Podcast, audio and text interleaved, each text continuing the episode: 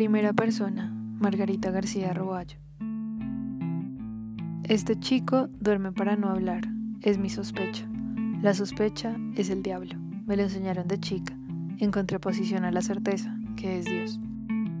Hace 10 días que nos conocemos, hemos hecho lo obvio, salir a comer, mirarnos con esa mezcla de ganas y desconfianza y tener charlas crudas sobre la vida que embellecen nuestras heridas psíquicas. Ya revisamos el pasado, ya comparamos internamente a nuestros ex, a todos, y decretamos que somos mejores prospectos el uno para el otro.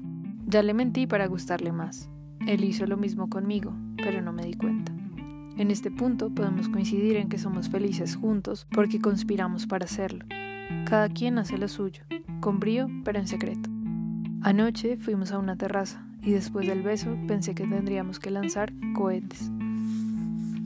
La reciprocidad en el amor, incluso si dura segundos, es una victoria que merece celebrarse. Entonces, ¿por qué duerme tanto? No pregunto para no lidiar con la humillación de su respuesta. Así que me inflo y me desinflo. Tengo ansiedad, tengo sed, tengo angustia porque está muy oscuro. Buenos blackouts me dirá sé que está en el detalle fino. La boca entreabierta me deja ver un poco de su dentadura que me gusta tanto, pero de una forma distinta, porque cuando duerme cambia parece otra persona, alguien que me resulta al mismo tiempo extraño y querible. Me cuelgo pensando en cuánto cambiamos cuando dormimos, o cuando nos miramos demasiado tiempo en el espejo y la cara empieza a descomponerse en un dibujo cubista. ¿Cómo eran los otros dormidos?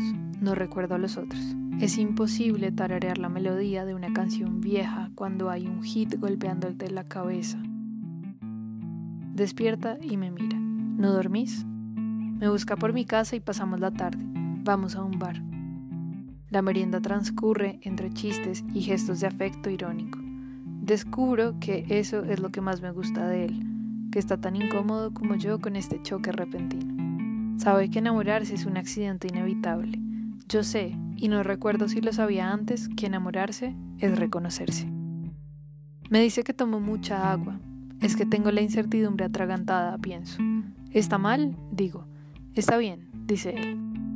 O quizá dice, ¿está bien? Para ambas opciones hay respuestas distintas, así que callo.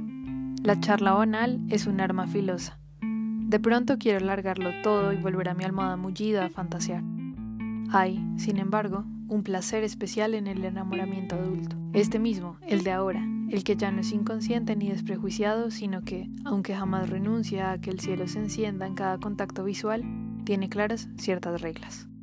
Uno, dura poco. Dos, degeneran algo que, en criterios objetivos, es bastante peor. Las palpitaciones decrecen, la sonrisa se diluye, la excitación se estanca, se resigna al mero bienestar o muere. 3. Algunos se adaptan al nuevo estado de la relación disfrazándolo con títulos serios como estabilidad o con otros más disparatados como sentar cabeza. 4. Hay rebeldes que se empeñan en seguir buscando ese estado de felicidad extrema con la ilusión de perpetuarlos.